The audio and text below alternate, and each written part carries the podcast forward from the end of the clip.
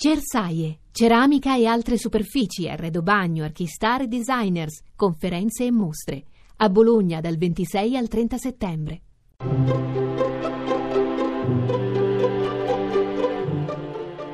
Il pensiero del giorno.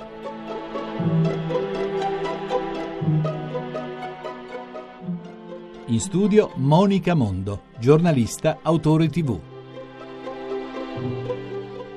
Vi sarà capitato di ascoltare per caso il salmodiare strano di monaci e monache, o grazie a Dio anche di semplici cristiani, perfino di ragazzi e ragazze, magari fuori da scuola o dall'università. È un modo di pregare cui non si è più abituati e raramente quando capitasse si fa caso alle parole. Le lodi sono preghiere del mattino, aprono la giornata, danno il senso al tempo che si apre davanti a noi, al risveglio come la luce che apre il giorno, e cominciano sempre con quelle O Dio, vieni a salvarmi, Signore, vieni presto in mio aiuto.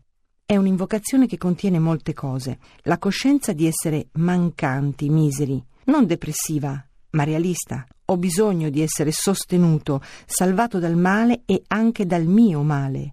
E poi un'invocazione, vieni presto in mio aiuto nelle cose che farò, nei problemi che dovrò affrontare, non voglio, non posso essere solo.